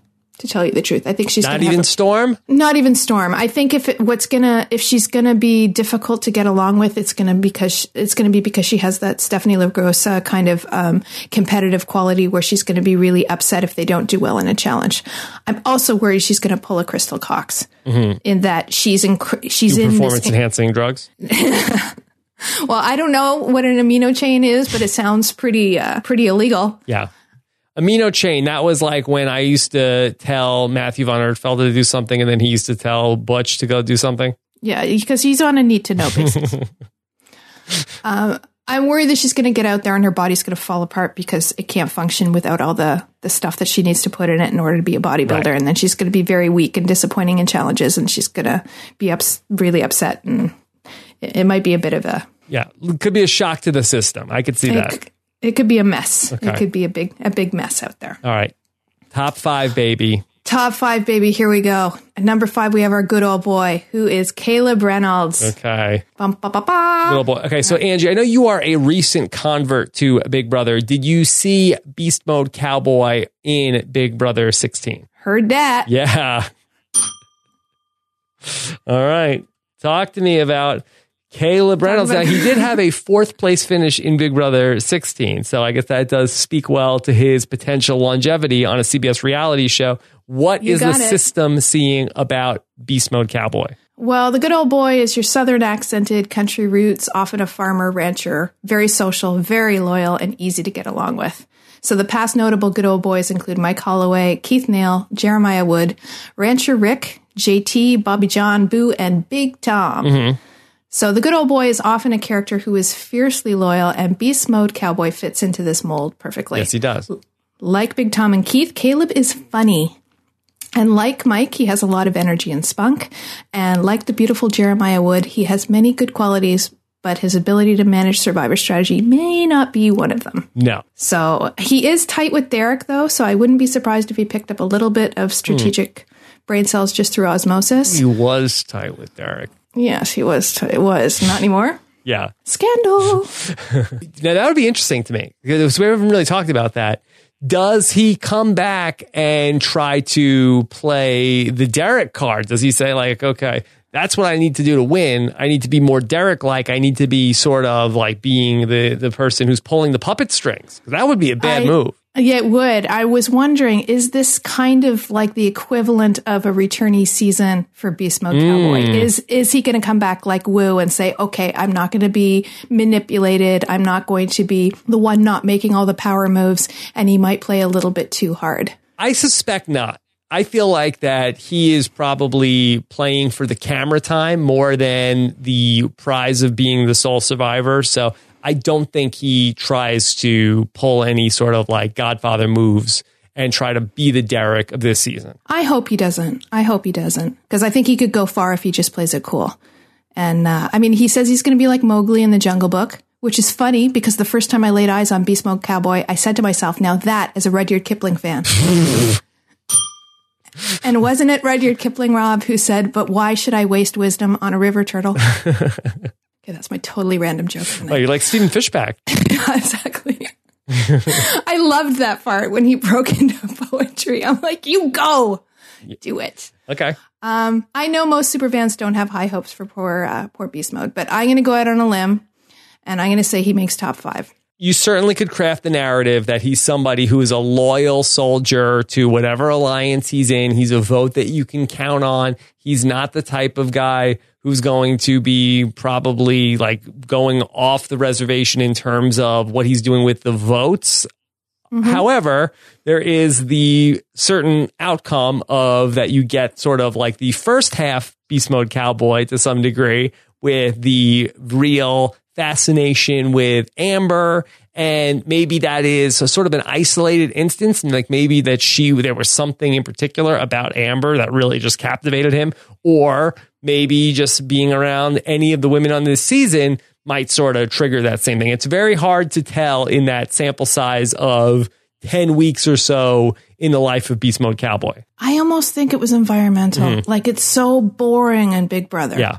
You know, and he's kind of ADHD. I think he just fixated on something because he was so bored. And Survivor is so fast comparatively. I think he's, I think he's not going to have the same kind of issues with that. And also, I think, um, I believe that under all of Caleb's bravado and class uh, clownery is a very sweet and loyal soul. Like there's an innocent quality to him that I think will serve him very well. Angie, you sound like you're a Beast Mode fangirl. I wouldn't go that far. I would not go that far. But there is, I don't know, there's almost like a, a childish quality, that an innocent quality to him that I think, um, I think the rest of it is, is more of an act, right? And I think he'll get into an alliance and I think he'll stick with it. And I think he'll be likable and he may even go to the very end because of it. Okay. So I'm backing you, beast mode. Don't fuck it up. All right. So then now let's talk about our top four. Mm-hmm. In fourth place, we have our John McClane, who is Darnell Hamilton. Okay. You love John McClane. Love John McClane. So he's the 25 to 35 year old regular Joe. So he's usually in a blue collar job. He can be aggressive, intense, funny, social, and athletic. So past notable John McClanes are Rodney, Jeremy Collins, Malcolm Freberg, Boston Rob, James Clement, Rocky, Judd, Chris, and Colby Donaldson. Mm-hmm. So Darnell fits the description of a John McClane to a T. It is clear from his bio that he knows Survivor. He compares himself to Sean Rector and JT as well as Boston, Boston Rob. He actually reminds me quite a bit of Rodney. And like Rodney, while fun to be around, I worry that he I worry that he might be a little bit of a hothead. Like, do you know what I mean by by him reminding me of Rodney? Like that kind of uh, very urban, rough around the edges, but really funny and really likable. Much like Rodney, I feel like that he is sort of street smart as opposed to somebody who is like a book smart type strategist. So he's going to be hustling. That's right. I really like Darnell. Uh, he says he knows how it feels to fail and how to use negative energy to his advantage. And that feeling of not having support out there from anyone but yourself is, I, I think, is the thing that makes survivors crazy. You know, I think that's why they all burst into tears at the family visit. And I think he'll manage it like it's nothing, honestly. And like Tony, I mean, he didn't do a great job of articulating this in his video, but I think what he meant is that he's very intuitive. Like he'll have an innate intuition that will guide him through this game. Because if he grew up in chaos, like he says, he'll be very good at reading his environment and manipulating it to his advantage. Grew up as a screw up. Grew up as a screw up, Rob. Yeah.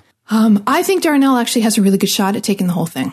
Wow. So I'm calling him my Mike pick of the season. And I'm saying that because during Worlds Apart, while Mike wasn't my winner pick, I thought he had the potential to JT it to the end.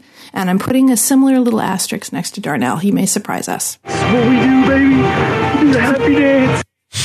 We do the happy dance. yeah. Do you think Darnell could be happy dancing? He could be happy is all over? dancing. Yeah. All right. So, I, mean, other than becoming a cranky pants in the weather, my only real worry for Darnell is that is that these city kids can have delicate little bodies. He's a postal worker. No matter the rain, nor sleet, nor snow, nor dark of night. I don't know. He's from Chicago. I'm really hoping he's not one of these medevacs. You know, What, why from Chicago that would make him a medevac? because city toughness is completely different from wilderness toughness. It's like, ah, a tree bit me. No, you live in be- a city?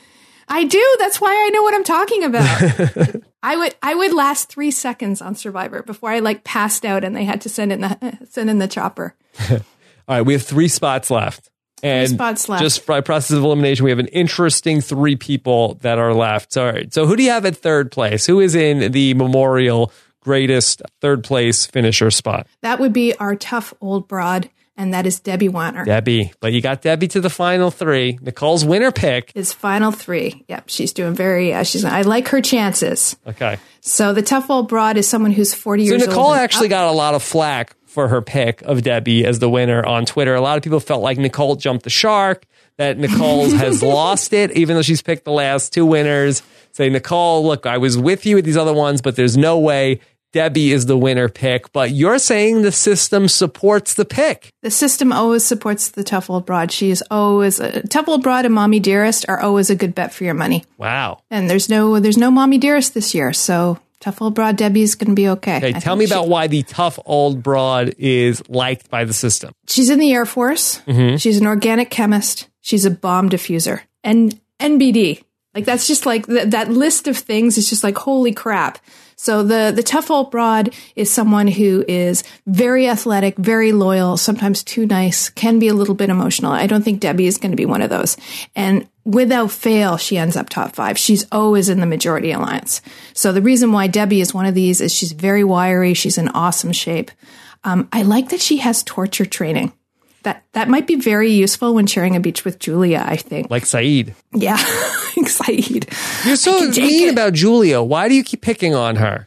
Because I'm not a fan of sorority girls. I would kill myself if I were. in a Is that what I it? Are you projecting onto Julia people that you don't like? I am. Yeah, it's not her. It's not her fault. I was. I was that. I was that like Ally Sheedy girl in university that was like all in black who hated everything. So, yeah. Uh, she says her family is dysfunctional. That was a red flag for me. Yeah. because that tells me that she may have trouble getting along with people. Also, her bio reads a little elitist, Uh oh. and I th- I think some of the players may not find her to be as down to earth as she may think she may think that she is. Not even with the tiger one piece bikini. That screams down to earth to me. that screams, "I'm going to eat you for breakfast." I also wonder, in her case, I wonder if simply being on the Brains tribe is going to blow up her spot a little bit. Like comparatively, how easy will it be for Anna to fly under the radar? People will ask Debbie why she's a brain, and she'll be forced to say uh, organic chemist. Whereas they ask Anna why she's a beauty, and she can just like blink and eat a banana. I definitely see Debbie going top five, um, but not maybe not having the social chops or the game strategy to win a final tribal. Okay. Now, in that top three, we've seen where older women have gotten chewed up and spit out by that final tribal council jury. Is that when it's a mom as opposed to somebody who's the tough old broad? No, the tough old broad can go either way. Either way, it's 50-50. Sometimes she's the goat, sometimes she's the winner. So you really have to just when you're when you're building your alliance, when you assess the tough old broad that's in your cast with you, you really need to get a really a very careful read on that woman to find out is she going to win this at the end or is she going to be the Monica Culpepper? Hmm, okay. And it's it's tricky as hell. So it's almost not worth bringing her to your to your final alliance. All right. So we have two spots left. One of them you have as the winner. The other you have as your first runner up. Mm-hmm. So why don't let's talk through your first runner up and then we will talk about the person who you have or the system has as the winner. Okay. So the new system had an upset in who is ranked the highest overall. So for the first time in the Caunce character type history, number two is Erin Brockovich. Wow. And that is Alecia. Okay. Talk to me about Alecia because I would have to say, out of the 18 people in this season, I feel like that she's one of the people that I have the worst feel for going into this season. I'm not liking Alecia. I'll be honest. I'm not. And I was, I, if there is one person other than Nick that I've potentially put in the wrong character type, it might be her. And I'll, t- I'll tell you why as, as we go through it. the Erin Brockovich is someone who's 30 to, to 45, so she's already a little bit too young for this, but she, she has a regular type job, very social, very athletic, smart, and competitive. So the fact that she's a real estate agent, um, as opposed to someone who is pre-law or something like that, I mean, this is, this is really, this is really the only place to put her in. Um, so the, the the past notable Erin Brockoviches would be like Tasha, Kim Spradlin, Laura Morett, Sandra, uh, Sally Schumann, Danni Boatwright, uh, Amy Cusap, and uh, Vecepia. So Alecia is our Erin Brockovich because she's got this regular job, but she's tough and attractive. So that's very much like your Kim Spradlin. She may, you know, bridal shop owner sounds very girly girl, um, but then you you see her and she's a badass when it comes to challenges and things like that. Um, she too may be a bit of a hothead, and based on her saying that she'll have trouble controlling her temper, she was very much a contender for it. But I, but oh no, I didn't in the end. I did not put her in that category, and that might that might be a mistake. I really can't tell until a couple of episodes in. If she starts blowing up and putting everyone on blast, mm-hmm. then she should then she should in fact be a no no you didn't. Yeah, she does say that she could be confrontational. She could have an issue with keeping her mouth shut, right? Yes, and usually that's the person I cast in that role because that's the only indication that I get.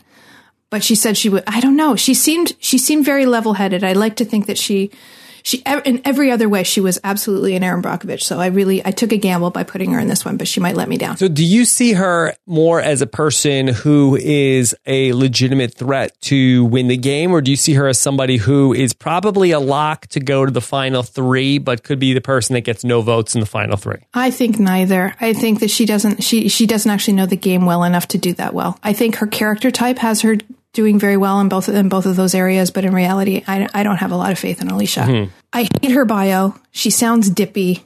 You know, she wants pizza because she loves pizza and a camera to capture memories. And I'm thinking, oh, they will be captured whether you like them or not. National TV show isn't enough for mm-hmm. you. I'm a little offended on behalf of Kass. It's probably the last player I would have expected Alecia to compare herself to. Yeah. But let's wait and see. Again, preseason, I didn't think Kass would bring much either, and she brought it and its army. So who knows? I don't. I I hate pigeonholing people and, and, and saying they're not going to do well and, and not leaving any room for, for them to exceed expectations yeah. because, you know, anyone can win this game ultimately. Corinne famously said Kass would win Cagayan and she would be the most boring contestant in the history of the show. Corinne is wrong again. Corinne is wrong again. Alecia on the Brawn tribe. What do you think about that? I feel like that that's a weird spot for her to be in. That might be the biggest head scratcher out of all of these breakdowns of the three tribes. Well, this came up a bit in our podcast about tribe divisions. It depends, I think, how you define brawn. Like I, I put Sandra in the brawn, and that had a lot of people um, tweeting me. And to me, it was because she doesn't back down from a fight. That she's not afraid to to to stare someone who's yelling in her face and say that I can get loud too, or I'm against you, Russell. That's what makes Sandra um, abroad. I'd have her and, in the brains or the beauty. I think I would have her in either other tribe more so than Brawn. I know, I know, and that's where we differ because I think Alecia is probably tough as hell, and she's absolutely a Brawn. You know, like her her what is it? Her, her boxing producer, whatever. Wait, but that's her dad. Thing, dad. I know, but that, that's how she was raised. Like we are often molded by our parents, right? So if her dad's like this big tough sales guy, she's going to have a toughness and a sales like quality to her as well. I think. But what I what I didn't like, some of the stuff I didn't like. I don't have a lot of faith in players who who believe that because they've gone skydiving that they'll be able to win Survivor. they've never had a skydiving as that's an a real pet community challenge. You. It is. It is. And I, you know what? Nicole brought this up, and I gotta, I've, I've got to chime in here. She has clearly spent, she has clearly spent a few days in Ponderosa hearing Caleb say at the end of the day mm-hmm. be, because it's imprinted on her.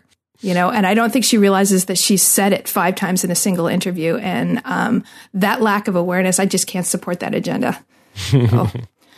Yeah, so Erin Brockovich has been bumped in the new system from having the highest average place rate of all the character types, and it's only by 0.02. Um, but she does have the highest win rate of all, with a killer 20% chance of, uh, of, of all the times that Erin Brockovich has played on a season. 20% of the time they've won.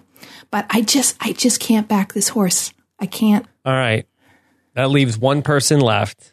One person. The person that you feel like has the best chance to win according to the system. Where do you have Kyle? What character type is he? He can only be the Heisenberg. Heisenberg. Yep.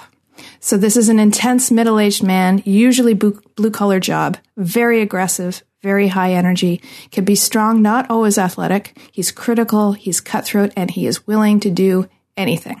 Okay. So, so notable past Heisenbergs: Dan Foley, Tony Vlachos, Troyzan, Russell Hantz, Randy, Shane Powers, Fairplay, Brian Heidik, Lex, and the infamous Richard Hatch. The OG Heisenberg, Richard Hatch. Okay. So Kyle is no doubt this season's Heisenberg. He knows what he wants and he doesn't stop until he gets it. So you're feeling good about Kyle? I'm feeling very good about him. I'm going to I'm going to bet that you need to be pretty high energy and tenacious to be a bounty hunter. That's what I think. yeah.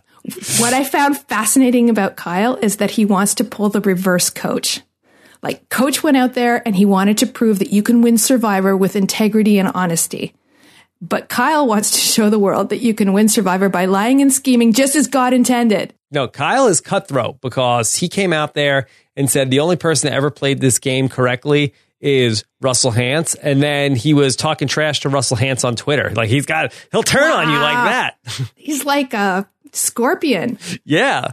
yeah, that's amazing. Yeah. He called Russell Hantz a three time loser on Twitter. Whoa. he, bet, he better bring it then if he's going to be pulling that kind of crap. Yeah. So um, there you go. Suckered Russell in and then got him. Play to the ego and then punch with the other hand. Yeah. That's how I, that's how I always do it. well, according to the system, the Heisenberg is the best at getting to the end, but not necessarily the best at winning. So what I liked about Kyle, I like just watching his video. I was very taken with his uh, with his kind of social ability and his ability to connect with the viewers. Like he seemed like he struck me as having like a Matt Damon smile, and Whoa. his eyes were and his eyes were like really sparkly. Um, I think people are going to like him, and I think they're going to trust him, and they will rue the day that they did that. Mm-hmm. And I'm thinking, like Tony, if he can bring enough likability to his game, if he is indeed hilarious and uh, like able to go with like that, let me take a break from defending my country a moment while I play survivor face, you know, he could really stow them all. Mm-hmm. I think he does lie for a living and he is able to get it done. So, I mean, it's difficult to tell from his bio just how well he knows the game because he's only referencing one past player, but I am really high on Kyle. He's my, uh, that's my hold up bro move of the podcast that I really, th- I think Kyle's going to win the game. No, it does seem like, uh, he could, he could be up to something. He could do something this season. Yeah. It's exciting. And he's, and he's against you, Russell. yeah, he's feuding with Russell on Twitter.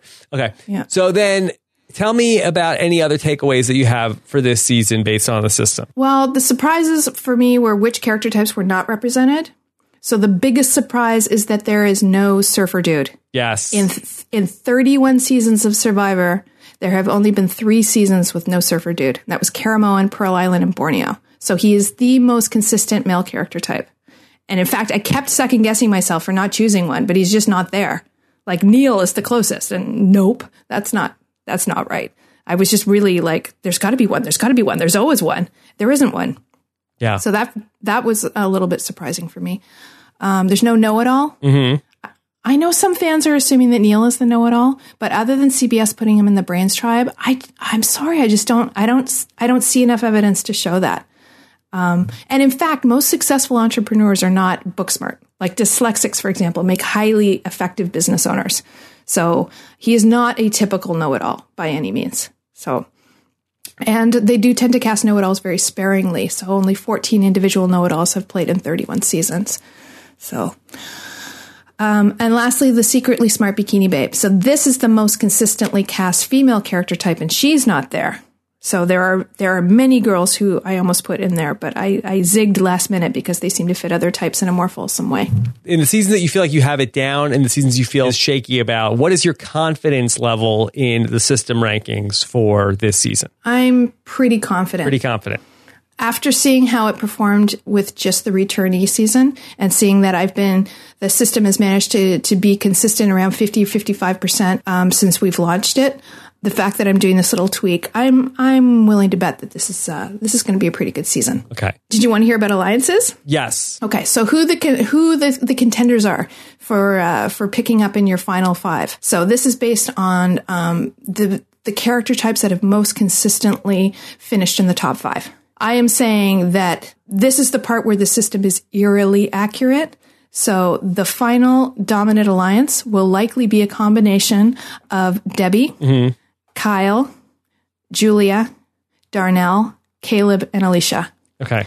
There, there is something about the game styles of those character types that make them highly likely to be in the top five together. So that's your tough old broad, Heisenberg, Little Red Riding Hood, John McClane, good old boy, and Erin Brockovich. So the only person that you have lower than that is Julia. You have her at 11. Then she would be the only person who you don't have in the system's top five. That's right. But she is a very good contender for uh, a Final Five. So what happened to her? She got idled out of the game? Yeah, something like that. Something like that. Okay. So I- also want to mention, let's talk about uh, Gotenshal and who's got it. oh, yes. So, who are the best goats according to the system? So, again, the tough old broads are tricky ass. So, they are either the perfect goat or the perfect winner, and you really need to make a game day decision about them. So, um, depending on how much people like Debbie, she could really be a great person like like Missy or Sherri or Monica Culpepper to bring to the end. But if she's Denise Stapley, cut cut her loose. Yeah. Let uh, let the tiger tiger go. Yeah. Is she a sedated tiger or is she ready to go? I think she's ready to go. Yeah. Little Red Riding Hood is also a very good goat. So that would be your Julia. So I believe she's Nat 10 wrapped up in a pretty blonde package and don't don't look a gift goat in the mouth. You just take it. The specialist also has uh, potential. So Yeah. if you think about Mateo and Clay and Coach and Phillip, I think Nick will make an outstanding goat. I think the season, because it's overloaded with highly intuitive people, I can't see them not seeing right through this guy, and he would be very good to bring to the end. Uh, another possibility is your GI Jane. Sometimes like uh, Wiglesworth, Stephanie, and Danielle were all uh, in the finals and didn't uh, didn't and were not successful. So Cydney Cydney could be risky if she's if she's a sweetheart, if she really is funny and, and a good social player. So again, a lot of these things you got to play it as as you go. And finally, John McClane sometimes is a really great goat. If Darnell behaves like a D bag out there, he could be perfect to bring to the end. All right, Angie. Anything else about season 32? Speak now or forever hold your peace before we get started. That's it. Well, we will check in at some point during the season. We'll do like a voicemails or something, and we will hear about how the system is doing as we go along here. Of course, you could follow Angie on Twitter. She's at Angie Caunce on Twitter. We need a hashtag. Do you have anything in mind? I want to go with River Turtle. River Turtle, not Beast Mode Cowgirl. no. okay. All right. River Turtle is where we're going for the hashtag. So, course, I'm going to post links to Angie's system, whatever Angie sends me, I'm going to put up on the page. And so you can play along with seeing the character types, and we'll link to the Google Doc that Angie has of what every different character is. And again, I know that people get very caught up in the exact science of all this. You would say, I think, even yourself, that this is more for fun than for scientific purposes, right? Absolutely. It's for survivor nerds to have little nerdgasms, and that's about it. Right. We know it's a small sample size. We Yeah. know it's an inexact science, but it's just something that maybe gives us a little bit of a peek into what we're headed into this season. Yeah, it's just a different approach for looking at it, which can be fun to look, a fun way to look at it. Was we had a fun hour and 45 minutes. Let's leave it at that, everybody. Okay. Sounds good to me. All right. Angie, so uh, great work once again. Of course, if you missed the last podcast I did with Angie last week, you can find that as well on robhasawebsite.com.